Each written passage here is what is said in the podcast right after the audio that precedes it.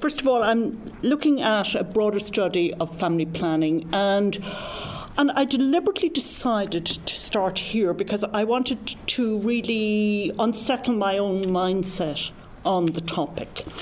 Uh, because so much of the historiography focuses on the 1935 Criminal Law Amendment Act, and then you get kind of the Mary Robinson bills, you get the contraceptive train, and various other items like that. And I think there's need to just pull back and maybe look at it from a slightly different angle. That's important, but I think we need to come at it in a different way.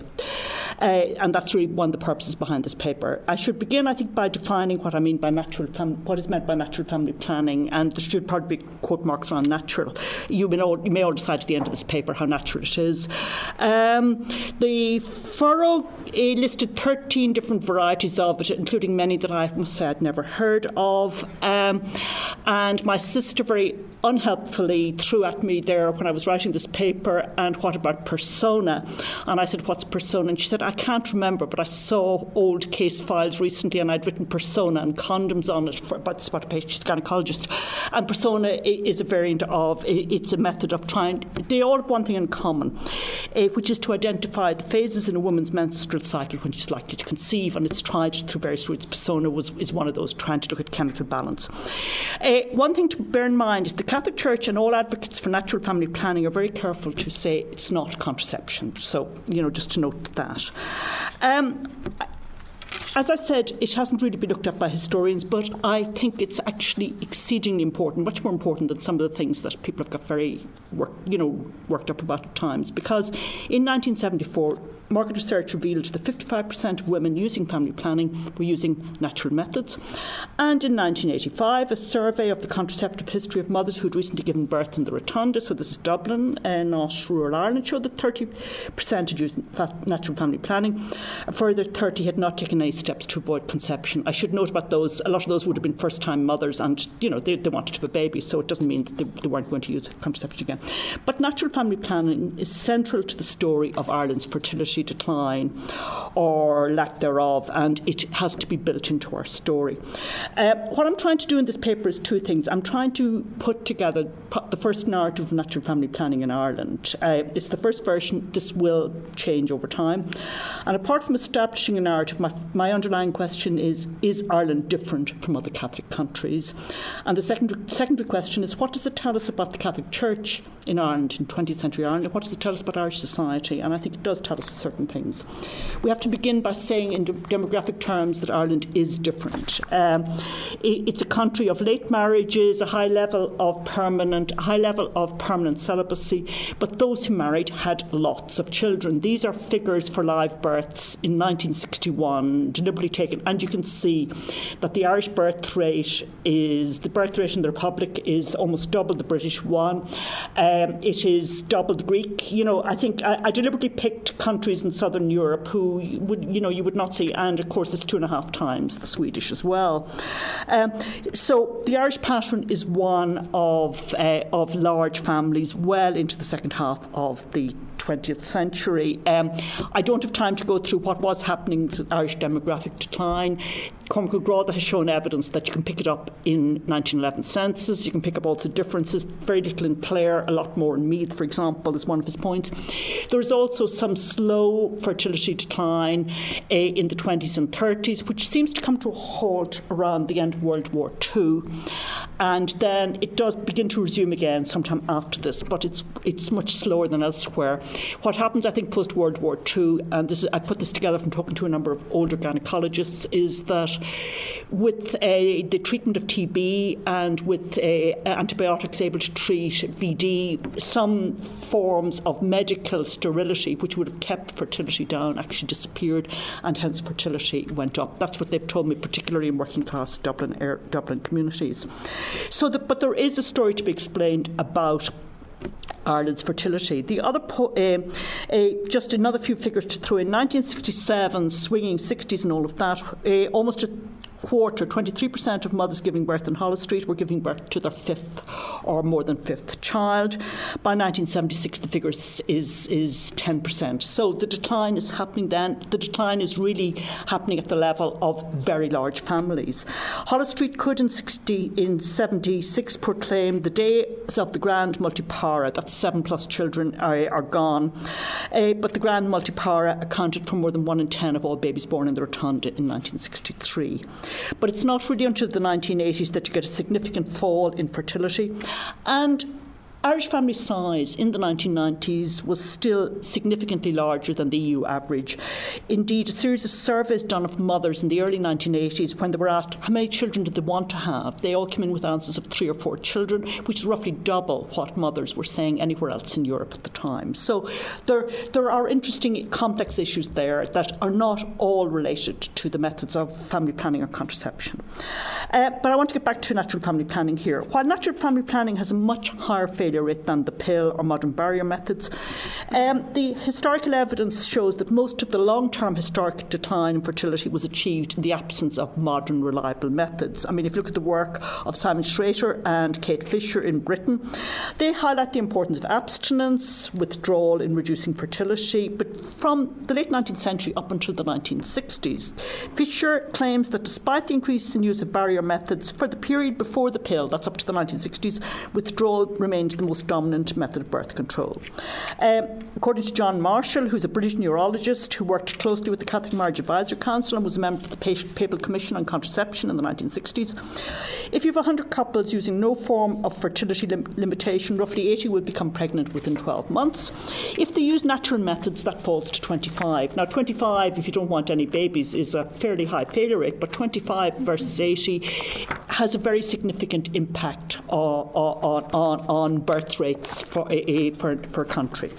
So the use or non use of natural family planning in Ireland is very significant in terms of this kind of equation. Um, I'm starting the story in the 1930s thereabouts for a number of good reasons. First of all, population decline, race suicide is an obsession of the time. The, tw- the period direct after World War One is where you get Marie Stopes' publication, great publicist, um, you know, in many ways, the setting up of the Stopes Clinic.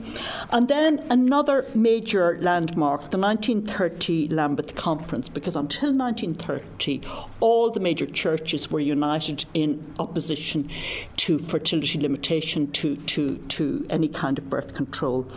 So you get the Lambeth Conference in, I think, the summer, late summer, early autumn, and re- a uh, retaliation from the Vatican within months, New Year's Eve 1930, the issuing of the papal encyclical Casti Connubii, which is definitely a direct answer to, to the Lambeth Conference.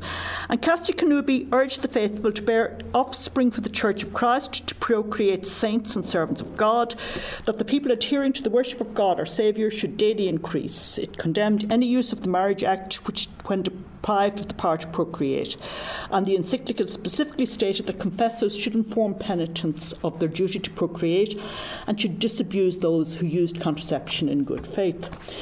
Casti Connubii doesn't really mention the safe period very much, but it does declare that it, it is lawful provided always that the intrinsic nature of that act was preserved and according to its proper relation to the primary end, which is conceiving children.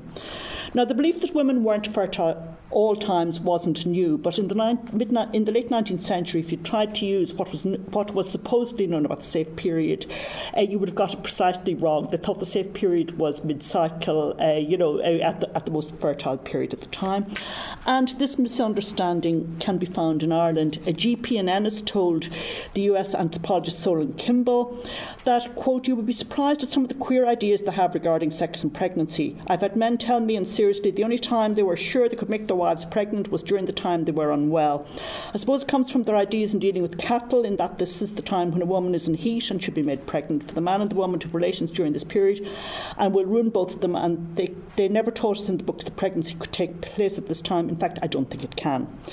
An accurate version of the female cycle only became known in the early 1930s. The first to come up with it was a, a gentleman called Kayazuko Ogino, uh, who made a mistake of publishing in Japanese in 1924, always published in international peer reviewed journals that can be read by a lot of people. Uh, it wasn't translated into German until 1930, not into English until 1932. Meanwhile, Hermann Knaus, an Austrian doctor, had come up with the same findings and he actually got international notice first. So it becomes known as the Ogino Knaus uh, uh, version. And there, and sorry, and their and their findings were widely were widely publicised in Europe and North America during the 1930s. In 1932, a best-selling book by Leo Latz, who was a member of the medical faculty at Loyola University, a Jesuit university in Chicago, titled "The Rhythm of uh, Sterility and fertility in women uh, appeared on the market, and this is where we get the rhythm, the rhythm uh, cycle from, uh, the rhythm movement from. Uh, over 60,000 copies sold in the US within a year, and this is where you get the rhythm method title. Uh, there was, this was one of several books on the safe period which appeared in the early 1930s, all carrying the imprint of Catholic bishops.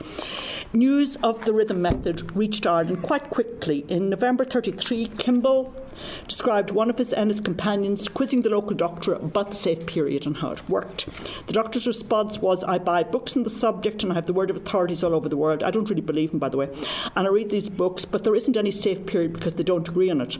The general idea is that from the 17th to the 24th day, but if you take my advice, you'll get caught even then. There is no safe period. I have known men who've been all right for several years and then all of a sudden they get caught. Men, I notice.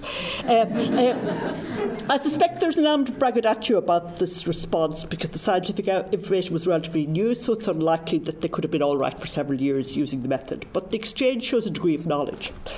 On another occasion, a, a, bank clerk who was a single man who claimed to have no interest in marriage reported that a friend of his had informed him the safe time to have sexual relations was shortly after menstruation. In 1937, in a paper, The Problem of Population, UCC economics professor John Busteed, who was active in Catholic Action, claimed that information about the safe period had been spreading throughout the Irish middle classes for the past two years. It, what it suggests is that there's some general knowledge, accurate or otherwise, about the rhythm method in 1930s Ireland. In 1934, the Irish Ecclesiastical Record answered the question from one priest. They've wonderful agony columns for priests, by the way, uh, who wanted to know is it permissible to teach publicly knowledge of the Ogino and Knaus method, preaching, disseminating, and broadcasting popular booklets with minute explanations of the recurrence of the so called sterile period, and all public utterances by clerics or laymen in any way recommending the practice. Is it permissible to teach publicly the doctrine of the empty cradle? The reply stated that if couples began to make widespread use of periodic continence, the practice might be as socially calamitous as the intrinsically immoral practice of birth control. So the safe period might, if everybody started using it, be as socially calamitous as birth control. Widespread use of the safe period would be an abuse. And the respondent, Canon McCarthy from Maynooth, said, We hope and believe it is true that the married couples who have sufficiently justified cause for availing of Ogino Knaus method are comparatively few. That itself should be ample reason why knowledge of the system should not be spread indiscriminately.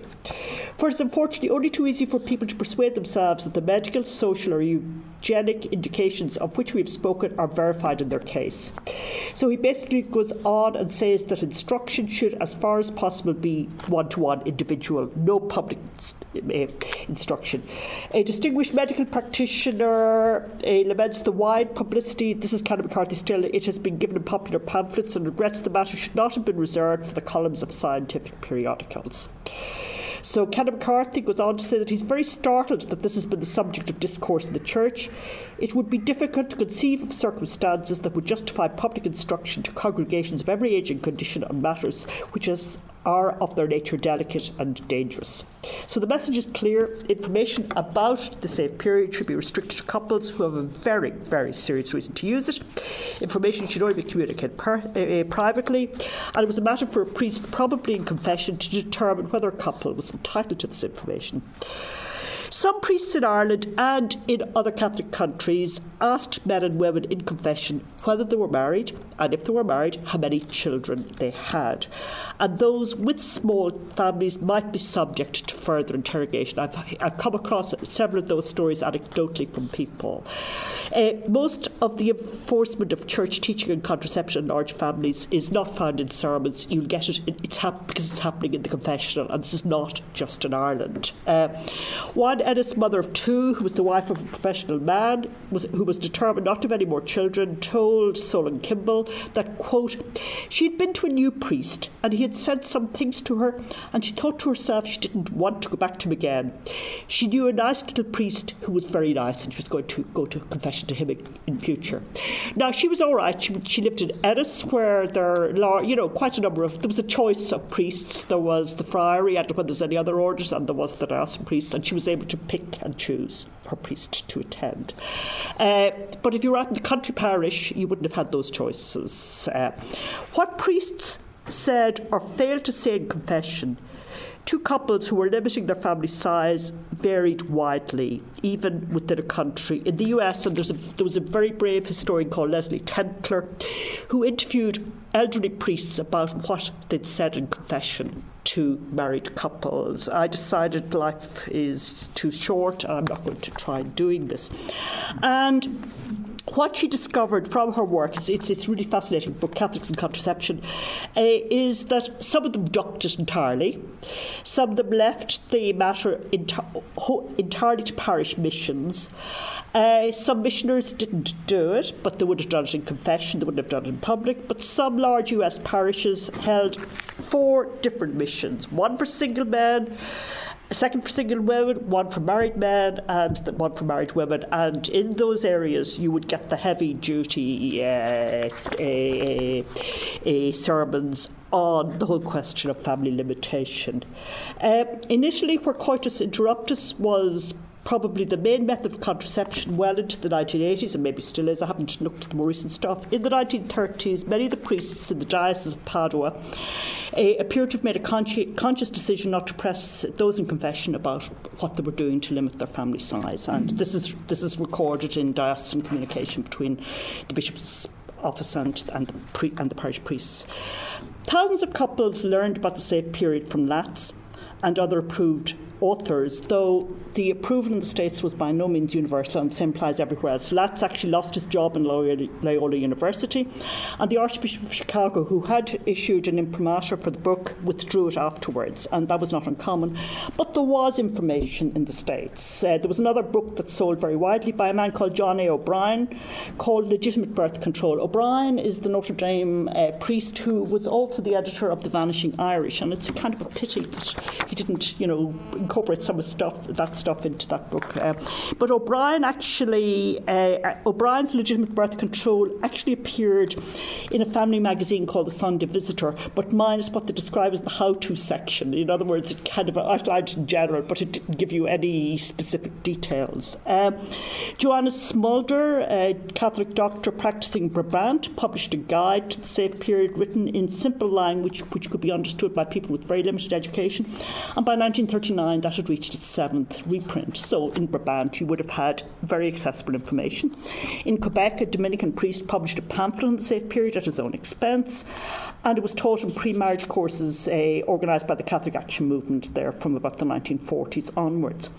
From the 1930s, an estimated 80% of Catholic couples in Quebec, sorry, from the 1930s, from, from the 1930s, an estimated 80% of Catholic couples in Quebec used the rhythm method, compared with 25% of non-Catholic couples. And Quebec had would have had a much higher fertility rate than Ireland in the 1920s, and it kind of goes cascades so that it ends up by the late 20th century one of the lowest uh, lowest in in in in, in the world. Uh, in Britain, um, sorry, that, that's, um, that's, Latz, that's a copy of Latz's book. That's the inside page, and it's very smudgy, so you can't see it. But it does appear to have reached Ireland because that's that's a kind of a, a kind of a, you know stamped on imprint of the of the Catholic Truth Society of Ireland, um, and that copy's in the College of Physicians. It's the only copy that I can find in Ireland of the book, and and it, it was it bears also the book print book plate for the Hibernian House in Mountrath. I don't know who was in that. That person obviously had the copy and it was bought by John Fleetwood. But it's the only book on, uh, on, safe, on safe period rhythm method, anything like that, in the college library or in, in Fleetwood's collection. But uh, this is a book that I think most of you have heard of, and this is the Big Vade Mecum for British couples. Uh, Halliday Sutherland, The Laws of Life. This is my. This is the kind of. This is. The, I, ha, I have that copy, the cheap, the cheap three and sixpenny one, which I got secondhand somewhere or other. Uh, it was first published in 1935 by Sheed and Ward, which is a very mainstream Catholic publisher, and it had the Permissu Superiorum from the Archdiocese of Westminster. Now, that gives a detailed account of the safe period, complete with diagrams of the female reproductive organs, clear explanation of the reproductive biology, and page after page of calendars highlighting fertile and infertile periods, charts that a woman could fill out to do the calculations. But I, by this time, it's in its sixth edition. Uh, sorry, that's the seventh edition. Now, as many of you will know, the book was banned in Ireland uh, in 1941, but the story is complex. It's worth stopping for a moment because it was a complaint by a Protestant father who claimed that the information could be abused by young people. Uh, presumably, he feared they might have sex without risk of pregnancy. And the book was banned not under the section uh, advocating the unnatural prevention of conception, but on grounds that it was in its tendency indecent and obscene. Now, it's quite obvious that uh, Sean John MacEntee, uh, the cabinet minister, had a copy because in the 1940s, large chunks it, not the chunks on how to calculate the safe period, but the kind of neo-Malthusian bits uh, were, were, were transcribed by some hapless typist and given out to cabinet ministers as part of the debate over, over children's allowances. And um, I, when I went looking for this when I was writing the, the slow failure book, because I discussed that there, I, I discovered there wasn't a copy to be found anywhere in Ireland. I did try the libraries at the time. Uh, but uh, but uh, but uh, basically, obviously, there were some copies around because uh, otherwise, how did MacEntee get that book? Because uh, what I'm raising there is what information. You know, you're living in Ireland. You're a married couple, you're Catholic, and you want to maybe deploy some of these methods to limit your family, what information could you get? Very, very hard to know. As I said, Latz, you can see it there. Latz does appear to have been distributed by the CTSI, but it's the only copy I've found. I haven't yet been to the Catholic Central Library, hasten to add. Many books that mentioned family planning were banned by the Censorship of Publications Board, but the list of banned books does not reveal any case other than Sutherland where a book approved by a Catholic bishop was subject to a ban. There's no evidence that any other book on the on the on natural family planning was was banned. Veritas, as I said, appears to have distributed lots, but as I said, copies aren't great. But censorship laws would and censorship enforcement would well have would probably have deterred people from ordering books on the safe period or bringing them into Ireland. Ronan Fanning met me at the photocopy down the way when I had got on an interlibrary loan a copy of Sutherland when I was working in Slow Failure, and he looked at what I was doing and he said, "Oh yeah, he'd once found a copy of this uh, carefully hidden in a bookshelf. Uh, it is among his father's books, but his father was a doctor, had worked in England, his mother was English, so you know one can understand where that copy could have come from. But for the ordinary person, what I'm trying to say is access to information very difficult. In the early 1960s, Declan Meagher, a Holles Street consultant of whom more anon, uh, uh, got a whole series of pamphlets, literature from the Catholic Marriage Advisory Council in the UK, sent to him by post, and some zealous customs official confiscated the lot, and he had to turn up at an office somewhere, and he got them back, and that's fine. You know, if you're a, if you're a Holles Street gynecologist, I think you'll get them back, whereas if you're Joe Bloggs, might be a bit more difficult. In 1977, UCD law lecturer James O'Reilly claimed that the scope of an indecent advertisement was so wide as to prohibit the advertisement or promotion in print of methods of family planning the Catholic Church now approves of. So the censorship regulation, I think, may be important, but I think maybe more important is the attitude of the Irish Catholic Church and other points as well. The Vatican's attitude towards the safe period remained guarded at best until October 1951, when Pius XII, speaking to the Congress of the Italian Catholic Union of Midwives endorsed the use of the rhythm method by married couples and endorsed it pretty warmly. He said that whether its use was right or wrong depended on motives.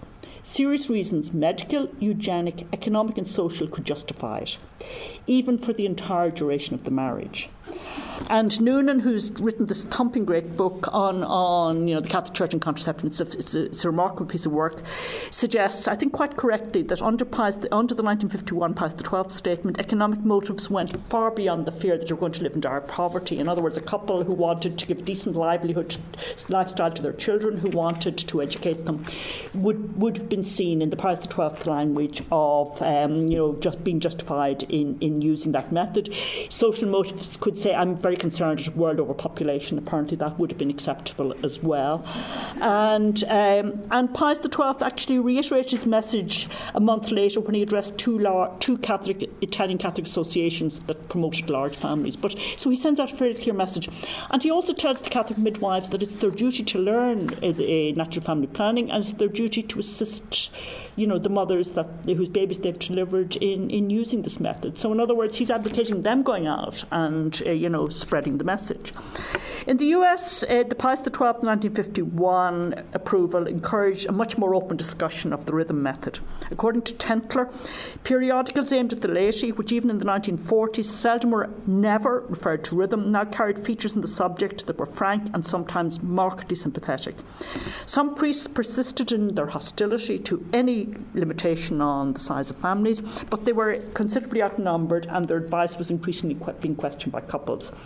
In Britain, the Catholic Marriage Advisory Council, which was set up in 1946 by the Archbishop of Westminster, Cardinal Griffin, um, initially only provided training in natural family planning where a couple had either a very large family or where there were serious health uh, risks. But after the Pius XII uh, statement, they began to teach it to engaged couples at pre-marriage courses and they began to teach it, uh, you know, very, very widely. And a lot of priests and lay, you know, and the whole attitude changes really begins to expand in the 1950s. By, by the 1950s, the calendar method was being supple- supplemented and often supplanted. And here's, here's, your, here's your entertainment for the, for the evening, folks, uh, by uh, the basal body temperature method, which was devised by a Dutch gynecologist called Holt, where a woman recorded her temperature daily. Having lain down immobile for three hours, it was later reduced to one hour. Uh, what that meant was if, as, if, if an infant cried and you got up to care for the infant, well, sorry, without having your temperature taken, sorry, your readings are gone for the day. The changes were very minor 0.2% to 0.5 degrees centigrade, indicating ovulation. And the other bizarre feature that uh, the other bizarre feature is that most of the guides up to the 1960s required rectal thermometers rather than a thermometer in the mouth. And when I asked my sister about this, and she said, "What's you on about?" and I said, "It's all over the place." She said, "The, temp- the body's temperature is the same regardless of where it's taken, uh, except that I haven't given you. I've decided to be tasteful. Um, what I've given you here is the David Lodge quotation. There's a further block where Dave, where the wife in this question is using two thermometers, uh, and she's getting two different readings and is wondering what what to make of. You know, it's temperatures higher in one part of her body than the other. But um, we, I decided not to not to give that there. But basically, the point is that this provided a much more accurate uh, version of. You can all read it, as I said. Uh, this provides a much more accurate measurement of ovulation. They know that you could actually determine ovulation has happened when the temperature uh, goes to that rise. But it does require training. It requires access to the appropriate thermometer because you're picking up a very, very small change, and the thermometer that you'd buy in the chemist to check whether you know you've got flu uh, is probably not sufficiently well calibrated to do it. Though um, I have read claims with John Bond of the 1980s you could do it in the using a standard thermometer, but then he gives the game away by saying, "But there are now digital thermometers available," and yes, you could do it with a digital thermometer. But he then goes on to say that the scale of the graph paper recording the temperature was critical to success. So it's a complex piece of precise uh, uh, uh, recording of evidence. Nevertheless, the British Catholic Marriage Advisory Council taught the temperature method very vigorously from the late 1940s onwards, and in Quebec, Serena. The Service de Régulation des Naissances was founded in 1955 by a young married couple, and they promulgated the thermal method very widely throughout Quebec. And it was taken up by very large numbers of working class families who all wrote wonderful letters about how this had changed their lives. There's, there's a huge archive in Quebec on this kind of stuff. Many parish priests supported Serena, but the Cardinal remained re- resolutely opposed to any measures that would limit the size of Quebec families. Now, none of this liberal attitude made its way into Ireland. I mean, in other words, um, it just doesn't happen. UCD Medical School Library has a copy of the Pius XII address, which is dated 1952, but this copy was published. I was going to copy it, but it's covered with sellotape and everything. You know, it's, it's the way the library has treated it, so you wouldn't see much. But basically, the, the copy that they have was published in Britain. In Ireland, the CTSI, the Catholic Truth Society of Ireland, doesn't get around to publishing it until 1957, though it was really giving advice to midwives on how to do a whole lot of things relating to childbirth, marriage, and parenthood, and so on like that. So the fact that it's not published by the CTSI until 57 suggests a considerable lack of enthusiasm.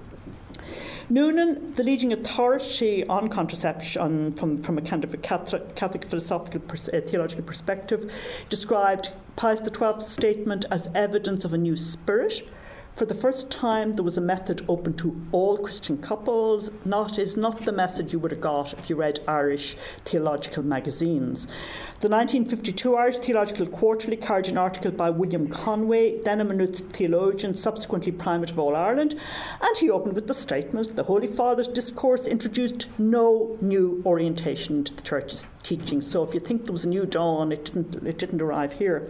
A query to the Irish Ecclesiastical Record in 1952, which specifically mentioned the 1951 papal statement, asked whether a married couple, say with one or two children, who, de- who were determined to confine, who were determined to confine um, their sexual activity to the safe period. Sorry, I've lost my spot here. Were determined to confine sexual intercourse in future to the sterile period, acted unlawfully. In other words, they have two children, one or two children, and they don't really want many more, and they're going to try and do that. Is that unlawful? I, and he also asked, was it was it permissible for a priest to give instruction in private consultation outside confession? on the same period. Canon McCarthy said that such instruction would be both imprudent and unlawful. Besides, the counsellor should not be, confessor should not be a counsellor of infecundity. Pius XII had mentioned social and economic factors as justification for limiting family size. Canon McCarthy emphasised these must be serious personal reasons, only grave or serious reasons. So the message in Ireland is clear uh, no change, uh, and limiting the number of children by using the safe period should be exceptional, not the norm. Only, you know, life and death situations, really, really acute circumstances.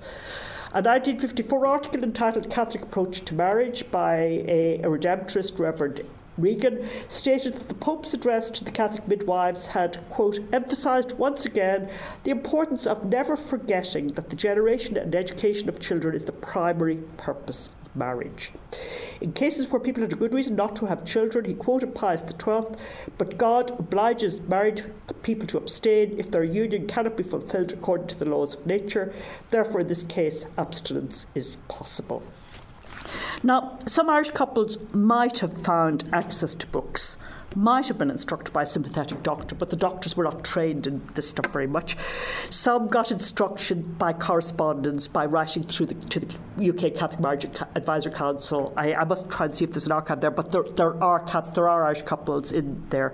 But as I said, nobody in Ireland produces any booklet on the subject until the 1970s. Uh, large families, but some knowledge is getting through. If you look at fertility patterns, if you look at family size by the 1950s, particularly in Dublin, the large families are most common among the poor, and it's quite clear that at least some middle class couples are either abstaining from sex or using some other method to limit their families at the time.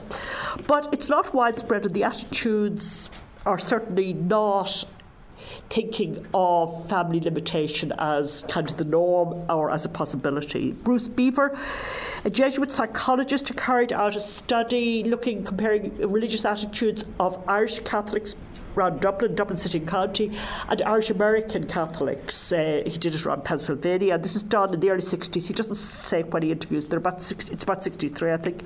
Concluded that on the topic of birth control, um, basically for the Irish, there is no problem. Interviews confirmed that the Irish, by and large, consider abstinence the only legitimate manner of cur- curtailing procreation. But more important this, than this is the equally strong conviction expressed throughout the interviews that even this was somehow frustrating God's will. Biever actually was quite shocked by what, what he was, his findings. There's a great positive value placed upon procreation. Many of the Irish expressed total lack of comprehension on how the matter of birth control could be seriously treated in the Catholic context at all. Children are the gift of God, men have nothing to say as to whether or not they come.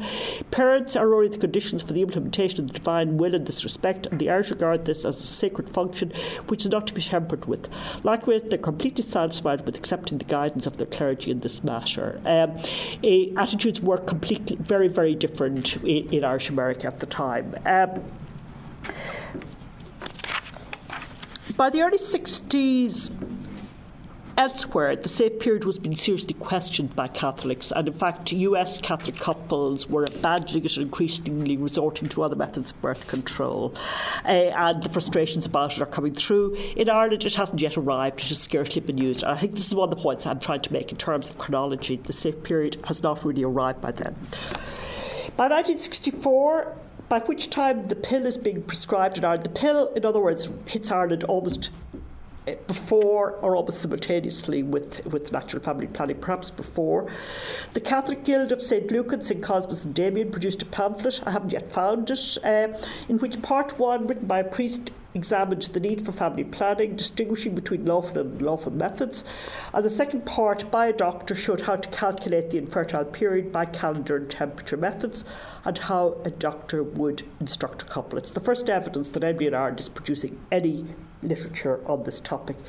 The pamphlet was designed, quote, to state clearly the Catholic concept of family planning, to show that it is an integral part of, and I love this phrase, marriage chastity and that means are available that are morally licit and medically reliable. The pamphlet gave a list of recommended books, but this pamphlet was only available to doctors. So again, it's for doctors, it's not for the general public. In 1964, the Journal of the Irish Medical Association publishes an article by John O'Sullivan, who was a consultant obstetrician in Newry, covering identical material to the second part of the Guild of St. Luke pamphlets, and I suspect he may be the person who wrote that second part. Uh, it does suggest that doctors are seeking information, and O'Sullivan thanks the Catholic Marriage Advisory Council of England and Wales for their assistance. One of the stories here, which I don't have time to go into, is the whole question of Catholic Marriage Advisory Council. I, I thought in my naivety a few years ago that if, you know, when you heard about a Marriage Advisory Council, it was to deal with disputes within marriage, you know, irreconcilable difficulties and so forth. Uh, a lot of their work, actually, in Britain and in Ireland, when they're eventually set up, is actually to do with uh, with family planning or uh, or a family is actually to do with family planning. It's very slow coming to Ireland, as I said. 1946, they're established in Britain. They're everywhere by the 1950s. They spread widely in the states. They spread widely in other countries. Uh, McQuaid doesn't want to come anywhere near Ireland. The first in Ireland comes in Down and Connor Belfast in the early 60s. The second uh, is Kilkenny uh, Bishop Birch, number two. And it only reluctantly in the late 60s does McQuaid concede and open one in Dublin. Uh, but this is part of the story. This is the vehicle where the Catholic, by which the Catholic Church elsewhere uh, disseminated information in accordance with church teaching to the to the faithful. They don't bother giving any information in Ireland at the time. Uh, the first place, the first uh, uh, institution to provide widespread information was actually the National Maternity Hospital in Holles Street. In 1963, under new master Kieran O'Driscoll, they opened a marriage guidance clinic, and the language is straight out of the Catholic Marriage Advisory Council language. And the clinic advised couples who had serious medical or social reasons on how to avoid further future pregnancies. And a lecture on natural family planning was, was given to every mother who gave birth in the hospital. By 1967, over 20,000 women had attended the Holles Street lectures, and the other Dublin maternity hospitals also began to offer advice. By 1967, and I'm just, just I'm not going to go into the details, Holles Street was actually prescribing the pill to those uh, to, to, to patients at the clinic uh, who were prepared to take it. Uh, the Holles Street Clinic actually was set up uh, under the guidance and direction of the UK Catholic Marriage Advisory Council. They had they went to Declan Meagher travelled over and back to London, met John Marshall and others, and you know the procedures and everything they put in place. You actually have a maternity hospital having to do what the Catholic diocese is doing in the UK, and there was a comment which I couldn't find somewhere in my notes to the effect that this is what's normally done by diocese and by church, and they're having to do it instead. Uh, there's a lot more I can say about that, but I'm going to keep moving. 1968, you get Humanae Vitae, the papal encyclical, and this stops, perhaps even reverses hospital based services to provide any assistance. All three Dublin hospitals cease mentioning family planning in their annual reports. It's still done, but it's kind of done under the counter.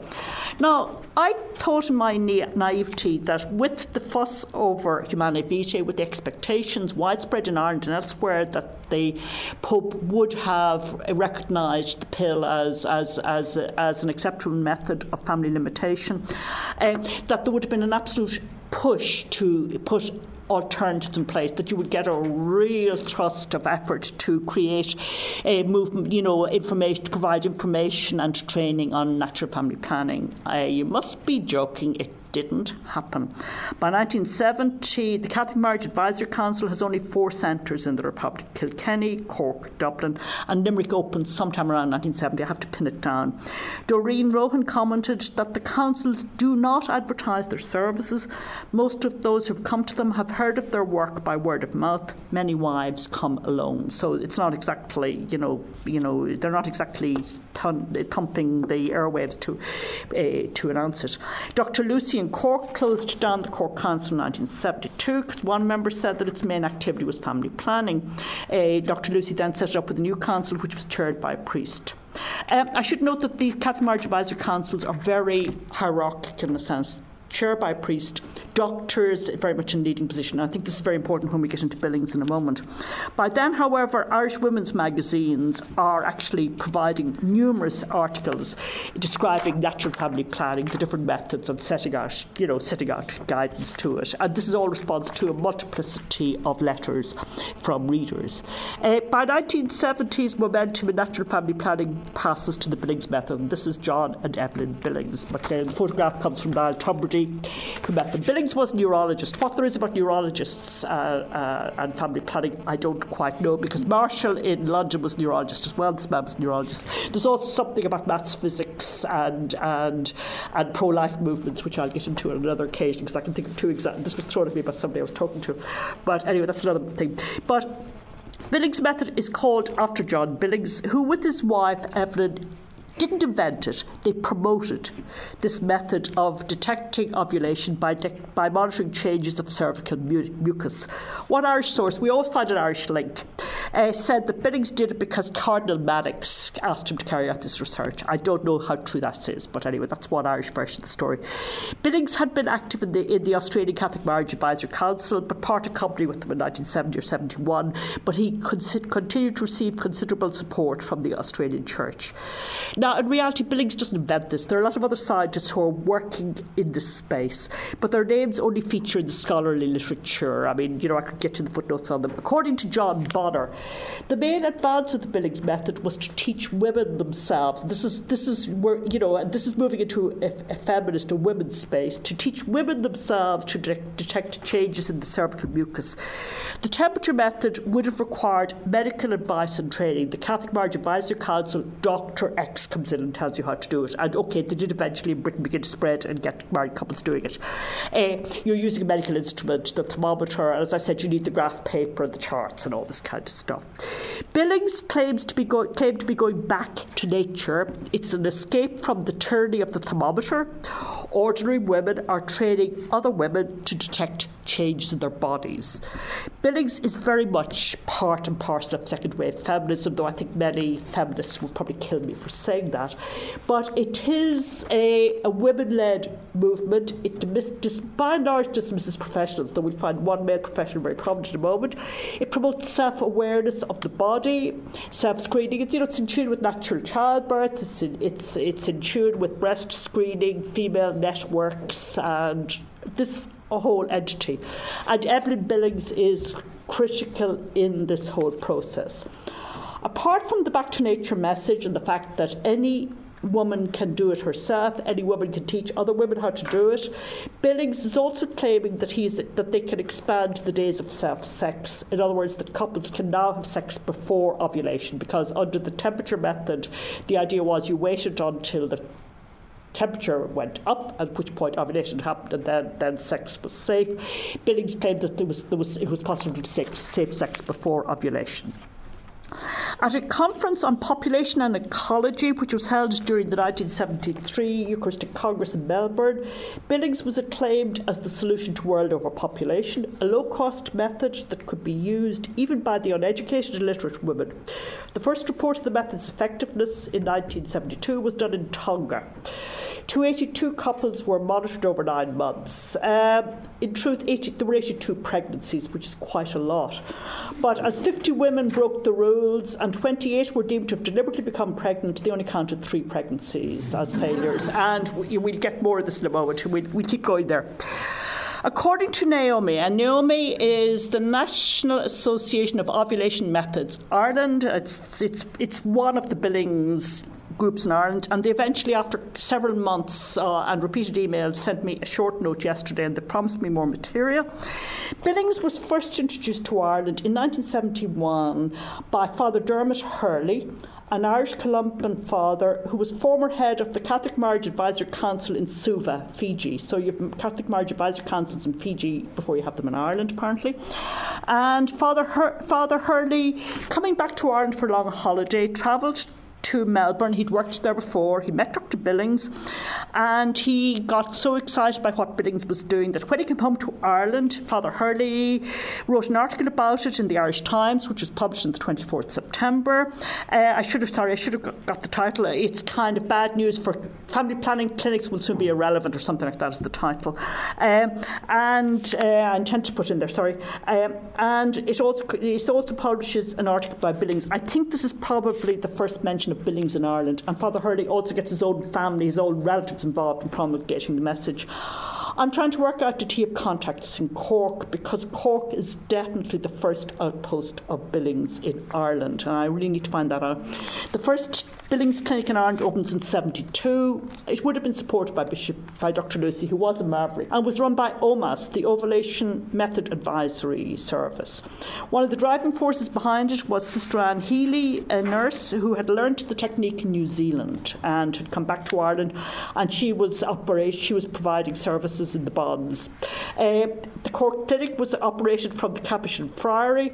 A second leader in it was a woman called Jane Quinlan. Uh, Jane Quinlan's husband husband was a UCC professor of maths physics. He was also senator in NUI. He's an implacable opponent during the 74 uh, Family Planning Act and various other things. Another early advocate of Billings was a woman called Maeve Fitzgerald, lecturer in anatomy in NUIG, who claimed that Billings was no more difficult than looking for blood on a toothbrush. But frankly, some of her statements are open to question. She claimed to have been teaching it from the early mid 60s, in which case she was obviously ahead of everybody else. I think she's getting confused about stuff. It's for the early years are very slow and they're quiet. The clinics are being held in convents, they've been held in schools. There are nuns who are actively involved. You, you're having to begin to think in terms of feminism, Vatican II. There's a whole lot of, of networks and forces that are coming there. They're subaltern, they're not kind of top down in the church. They get very little publicity. There's much more attention the Catholic Standard devoted to invective against abortion than there is uh, to anything to do with this. But what is central to the story, in my mind, is this female leadership. Now, all changes in the second half of the 1970s, and this is quite important. Uh, Final weeks of 75, the Catholic bishops issue a pastoral human life is sacred, and they begin to rather belatedly and lethargically act more constructively with respect to abortion and contraception. Cura is set up in, in 77, just about to help single mothers. They were very slow at doing it. The Cork Marriage Advisory Clinic, uh, the Billings Clinic in Cork, launches a campaign to train nurses and doctors. By the way, you, there would have been some natural family planning lectures given in places like Holles Street from about 1969 70 on, so most nurses would have got at least one or two lectures on it. And then in 1977, Fianna Fáil returns to government, and Charles Haughey, Minister for Health, expressed a commitment to legislate on family planning. I won't bring you through the debacle of the Fine Gael Labour government uh, who did try to legislate. And then in 1975, and this is very important, John Bond Bonnar arrives in Ireland. Bonnar was, I haven't met him yet, and uh, you know, I, I, need to go and talk to him and learn more. Bonnar was an international, was. Uh, Glasgow born, a Donegal parent, first generation Irish parents, uh, one of the leading uh, obstetric gynecology researchers in the UK based in Oxford. He published some of the early scientific papers on the contraceptive pill. And I mean, I need to check, but the anecdotal evidence I have is that he left Britain because of abortion and because of the whole changing climate there. He found it very uncomfortable. But anyway, he became professor of obstetrics and gynecology in Trinity late in 1975. In February 77, Bonnar becomes the principal investigator on a large WHO study of the effectiveness of the Billings method, and Ireland is one of the five area studies. Bonnar estimates that in 1977 there are 20,000 Irish couples using natural family planning, which, if accurate, is somewhere between half and two thirds of the numbers in the pill. So, this is one of the fascinating stories. You know, they're coming from behind for so much of this time. It's really only in 77 that access to natural family planning becomes widely available in Ireland. Only then that opponents of the liberalisation of contraception begin to advocate natural family planning. They're just opposing uh, liberalisation and not offering anything in its place. An article in 1978 in Hibernia entitled John Bonnar's Billings Boom by John Feeney, whose father coincidentally would have been Master at the Coombe, um, claimed that it was the smack of professional acceptability that seems to persuade the church to back the Billings method so forcefully. In other words, when it was being done by nurses, nuns, and ordinary women, the hierarchy showed very little interest in it. When Professor Bonnar of Trinity College came in, uh, things changed enormously. Uh, and then he goes on to say that under the aegis of Professor Bonnar TCD, the Billings method has been adopted all over the country. This is kind of 1978. Since last year, 1977 78, 101 Billings centres were set up in Southern Ireland, 11 in Northern Ireland, including 11 in Dublin, 4 in Kildare, 3 Louth, 5 Clare, 4 Mayo, 5 Sligo, 4 Monaghan, etc. And, uh, and uh, I have here, I hope, yeah, this is where this is the Cork service, and it gives you an idea how it operates. You've got the Bon Secours Hospital, you've got the, the main centre, Main Street, and they do postal. And, I don't know what school service means. I must say, you've got their thing, you've got them then meeting community centre, the parochial hall, the community centre, the sacristy of the church in Ballinlough, which I find strange, the crypt in the church and in Dennehy's Cross, the sacristy, the centre, the nursing centre, the social centre, and this is kind of the pattern. Cork is the strongest population of Billings clinics, but that's the kind of places. If you go around the country, they're meeting in sacristies, they're meeting in community centres, they're meeting in church halls, they're meeting in convent schools. Generally Monday night, Wednesday night, they're generally evening, except for the big places like, you know, the, the, the centre, uh, that big centre, most of them are there. Uh, in Dublin, you get them kind of in places like the National School of Rialto, the De La Salle School Raheny, the Oblate Retreat House in Core, the Little Flower Hall, Meath Street, St Patrick's Girls' School, Ballyroan, the Compre- Girls' Comprehensive School in Ballymun, all ho- offering weekly courses. So by 1977, 78, it's estimated that 40,000 women are trained in Billings. So, I mean, this is really the first time that the whole thing begins to spread. And John Feeney offered two explanations for its success. Women who didn't have a car could get and could go and learn Billings locally. And you'll find if you go through the records of the family planning clinics, bus timetables, getting to Dublin, the letters into the women's things, you know, I mean, we have to understand access, communication, everything is very, very significant, much more of a barrier at the time. And then the other group that are taking it up are women who are abandoning the pill because of reports of health risks. And frankly, a lot of Bonnar's interest is because of women who will have to come off the pill because of health risks. And that's where a lot of Bonnar's interest in Billings is coming from he's much less dogmatic than, than he's, he's much less dogmatic than, than the typical Billings person. By 1981, it was claimed that more than 50,000 couples were practicing Billings. So it's gone way up from uh, from 20,000 in something like 77 to 80 to more than double that by 81. A comment on the government file on the Haughey bill uh, in the National Archives notes that if Billings proved to be effective, it would diminish many of the difficulties currently associated with legislation, legislation relating to family planning. The more intelligent opponents of the liberalisation of the contraception laws seized on Billings as the solution to all their problems. Gift of Life, a pamphlet produced by the Advisory Committee of the Knights of Columbanus, probably in 1979, demanded that the state uh, sponsored training in natural methods, provide consulting rooms, support advertising campaigns, and provide funding for some full time staff. They also quoted newspaper stories claiming that Billings had a 99% success rate. Haughey did provide money for international conference on natural family planning, which happened in Trinity, and he also provided grants to both the Catholic Marriage Advisory Council for training and for their clinics, and Billings for their training and clinics. And he also required all family planning clinics, including Well Woman and others, to offer training in natural methods if they were going to survive. They just had to offer natural method training. Health boards also funded uh, natural family planning. So after 79, there's a lot of government funding going into natural family planning, not into any other As an aside, it's interesting too that natural family planning counselling training could be provided by anybody. You could set up on the side of the street with no qualifications required, whereas condoms required a doctor's prescription. There was a complete imbalance between the medicalisation of the supply of barrier methods and uh, the, the opening up to everybody of the right to, to disseminate natural family planning. Ireland was actually very important to Billings because Billings had been almost entirely ignored throughout the rest of Europe. The numbers using natural family planning in Western Europe had dropped very, very remarkably. I have a figure somewhere I should put it. The Catholic Standard claimed that by 1978, they're looking forward to this stage, Ireland may be a word often used by international family planning experts. It will be the industrialised model for the success or relative failure of the natural family planning methods. Uh, the WHO uh, recruited Billings instructors from the three Irish networks. The Cork based OMAS, which has been there since the early 70s, the one I know nothing about, the Family Life Centre in Knockshire, I know nothing about that, I have to find out more, and Naomi, which opened in Dublin sometime around 77 78. Then in 1977, you also get the foundation of WOOM, it's WOOM with double O, W O O M B, which is the World Organization Ovulation Method Billings, was established in Los Angeles to promote Billings worldwide, and you get Irish delegations uh, going to their conferences. The leading Irish delegate was a woman called Mrs. Mavis Kennery, who I suspect was a nurse. She was, she, lived, she was from Santry, and she was president, and she's the chief organiser in Dublin. By then, uh, Naomi has 11 centres and 25 Billings instructors working around the Dublin area. John Bonnar claimed that educated women adopted Billings with suspicion. He was reported the Catholic Standard as saying the richer society becomes, the more sophisticated, the higher the failure rate for the rhythm method. In rural areas and more simple societies, the failure rate is much less. The people who use it best are country women, mostly farmers' wives.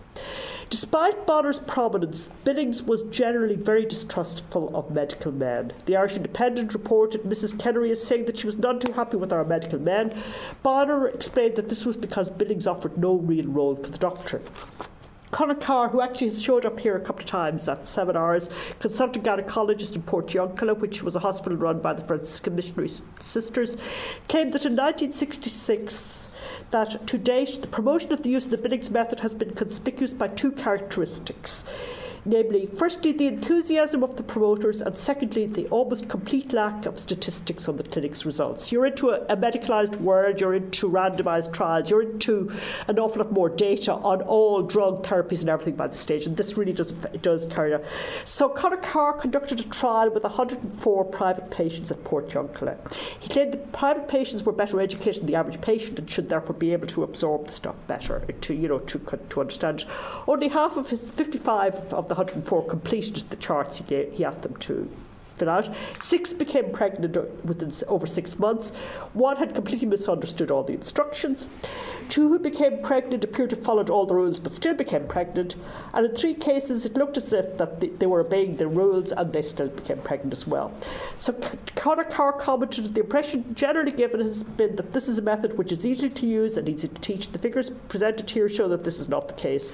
The Billings enthusiasts rounded on the man with absolute savagery uh, noting that there is you need months and months of follow up instruction. Dr. Kevin Hume, who's one of Billings' main collaborators in Australia, who visited Ireland of times, told Dr. Carr his survey was a very good example of what not to do. Uh, the WHO study that I mentioned that Bonnar was PI on took place in five locations Dublin, Auckland, New Zealand, Manila, Philippines, Bangalore, India, and San Miguel in El Salvador and it confirmed the findings of other studies. After 16 cycles, 45.9 almost percent, almost half of those people in the study had dropped out uh, almost a quarter, 23%, because they became pregnant. And these are volunteers, and these are, are couples who have been screened. Women with irregular cycles have been excluded from it. The study showed a pregnancy rate of 22.3 per 100 women years, so it's between a fifth and a quarter of the women got pregnant. The highest pregnancy rate was in Auckland. The second, uh, Dublin was second. The lowest was in Bangalore, but the lowest is 19%. The women in Auckland, who were by far the best educated, some of them with college degrees, uh, found the greatest difficulty in understanding the method. The women in San Miguel, many of them illiterate, had the least difficulty in understanding it. Dublin had the highest rate of conscious departure from the rules, they broke the rules.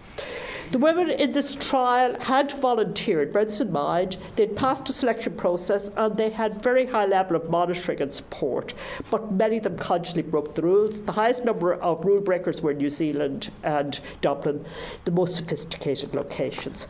Now, that's not how a Billings enthusiast would present the findings. There were remarkable claims for the success of Billings. It was allegedly higher than the pill without side effects.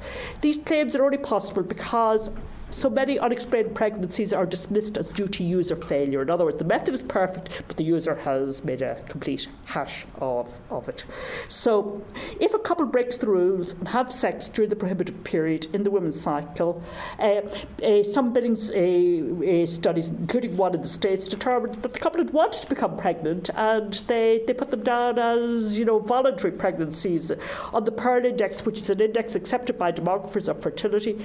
Billings shows an average pregnancy rate of 25%. Uh, so the WHO couples did slightly better, they're only 23%. An analysis carried out of the Billings method in 1984 by Catherine Betts, who was an Australian uh, uh, researcher, suggested actually that Billings had a higher failure rate than the temperature method. By the early 1980s, when the Catholic Marriage Advisory Council, based in Clonliffe College, introduced a training programme in natural family planning, they adopted the symptothermal method, which is the belt and braces approach. Uh, this is the temperature method, that's the ovulation there, and that's the symptom method where you put down, you know, your, your mucus findings. And what they taught couples was to use the two, in other words, try the two approaches. Uh, this was promulgated and developed by various people, including a woman called Anna, Anna Flynn, a, U, a UCD medical graduate who was based in Britain and who was noted for teaching this and taught it both in Ireland and internationally. Bonnar in uh, Bonnar suggested, as I said, that Bonnar suggested that Billings worked best for couples who were determined not to have any more children and presumably were so determined that they were prepared to abstain from sexual intercourse for much of the time. Bonnar himself began to have serious doubts about the effectiveness of Billings in Ireland. He wondered if the method could work in a society where there's a strong impetus through the media for a high rate of intercourse among young married couples. In other words, he claims women are not prepared to abstain for at least eight days, and in some cases up to 17 days a month, to find the method work. Bonnar, as I said, was a pragmatist, not a particular ideologue on that. He would he favoured Billings plus barrier. In other, in other words, the couples would use Billings and then use barrier method during the high risk times. In 1966, Declan Meagher, reporting on a survey of women attending the family planning clinic in Holles Street, treat. And these are women who have recently given birth, noted that one of the major difficulties in the practice of the rhythm method is the necessity for abstinence from intercourse until regular menstruation has returned. In more than 60% of cases, the interval between delivery and the first period is at least seven weeks. Records of at least three periods must be available. You can safely predict abstinence for five or six months after birth. The use of the rhythm method imposes an intolerable strain on many marriages. And this is, comes through in so many instances. The article on natural family planning in the Journal of the Irish Medical Association in 1964 suggested that ideally a woman should charter cycle and abstain for 12 months before embarking on the calendar method. One woman explained that she tried to use natural family planning on several occasions, but she and her husband got tired of waiting until they had worked out their regular cycle, and she, Julie would become pregnant instead. The problem pages of women's magazines from the late 1960s onwards are full of letters from married women and the occasional men who are trying to use family planning but give up.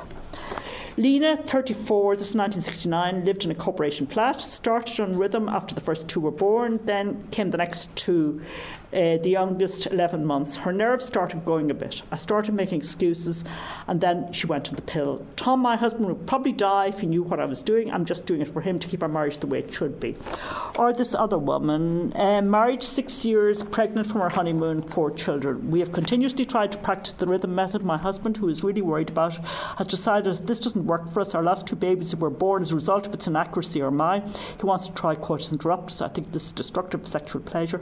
I did want to take the pill against all my feelings in this matter. My doctor told me I'm, i was not a suitable subject, so what can I do? Uh, Conor Carr conducted in 1980. Conor Carr conducted a survey of 347 patients who had babies in Port Portiuncula. 28% had used the calendar method. 11% had used Billings, 5% had used temperature method, almost 36% had used no method at all. He by the way, the calendar method is used by couples who uh, seem to be used by women who are too insecure and go and talk to a doctor, too insecure, too uncomfortable about their own body to engage in self examination, couldn't cope with taking the temperature, filling in charts. So it's the method that's attempted with a huge failure rate by women who are just too nervous of the communication, the contact, the conversation, and all the other documentation, all the other things that go with that go with either the temperature or the Billings method. But anyway, going back to Conor Carr, what Conor, and this is 1980, Portiuncula, points out that at present a large number of couples attempting to plan their families are not succeeding, and over one third are not planning at all. It's not just Ballinasloe. Of 140 couples using nat- sorry, of 140 couples using natural family planning in Portiuncula, 78, more than half, had an unplanned pregnancy. Winifred O'Neill, who carried out a survey of family planning among rotunda patients in the mid 1980s, noted that working class women had little knowledge of basic reproduction bi- reproductive biology. More than half didn't know the fertile part of their cycle. The calendar method, as I said, by, was by far the least reliable and it was used by the women who lacked the confidence to go to a family planning class, talk to a nurse or doctor, or go to the family planning clinic. But by the 1980s, the, fam- the, natural family planning business is booming. This is the peak of natural family planning in Ireland. You can get couple to couple training sessions based out of Droghedus. Uh, it was, there was organised out of that. Training sessions for nurses and trainers, lots and lots of booklets. The expansion is thanks to Charles Haughey's 1979 Family Planning Bill. In other words, it's only when government money comes in behind that you really get a, a, a ramping up of the resources of the time, which is actually quite interesting. I've been told anecdotally uh, the decline kicks in sometime around 1990, but I haven't looked that far. A study carried out by Jimmy Trussell, who was an old friend of mine in, in Nuffield College, Oxford, and who uh, uh, became, became a major researcher in the Princeton demographic group concluded that the success of the ovulation method, Billings, is high when used correctly. In other words, if you keep the rules, it has quite a high success rate, but it is very unforgiving of imperfect use. In other words, if you keep the rules, fine, but if you don't, uh, the consequences are going to be pregnant. And uh, Trussell and his, his research assistant ended the article by quoting a man called Joseph Rötzer uh, who was the pioneer of the symptothermal variant, the one I've shown you, Billings plus uh, temperature, that, quote, Natural conception regulation is not is not is not a is not contraception, but it's a way of life, and it was a way of life that many Irish couples attempted, but only in the 70s and 80s, and many of them found wanting. So let me conclude. Is Ireland different? I would say yes. It's very late fertility decline, much longer acceptance of larger families. Um, it's not really until the 1980s that it kicks in. Why is this? Are there cultural preferences for larger families? We have to tease that out. What is certainly clear is that, the, I mean, one of the first things that Princeton recognises for fertility limitation, regardless of method, is that people must think it's within the possibility. You have to think about doing it and you have to think it's possible, regardless of how you're trying. And thinking about how it's possible comes very late in large parts of Ireland. You've got a, a Catholic Church that is relentlessly opposed to natural family planning. Um, the UK Catholic Marriage Advisory Council, as I said, um, is providing a lot of advice. Quebec is providing a lot of advice. The difference is probably that they're competing forces in those communities. Certainly in Britain there would be. In Ireland there probably aren't. What you have here, as I see it, is first of all a very complacent church that is relying on prohibition to enforce its rules. Maybe they were correct because from natural plan- family planning one could argue that other methods uh, kicked in as well. There are other threads to the story that I think are worth noting. The international networks, UK, a lot of advice coming from the UK, Billings from Australia, US Catholic networks, they're very, very important. Another one is laity, I think one of the reasons why natural family planning is late coming to Ireland is the lack of tolerance of a Catholic laity, an educated, active Catholic laity. Uh, in Quebec, it's it's a married couple who really launched the whole um, Serena. Uh, Catholic laity in Ireland aren't allowed to open their mouth really until after Vatican II, and even then, only very limited fashion. Um, you've got this women's involvement that is particularly noteworthy from the 70s onwards under billing. Um, so there's, there's a whole lot of things there that I find interesting, but I, don't, I haven't quite put my head around yet, but at this stage I'm going to shut up.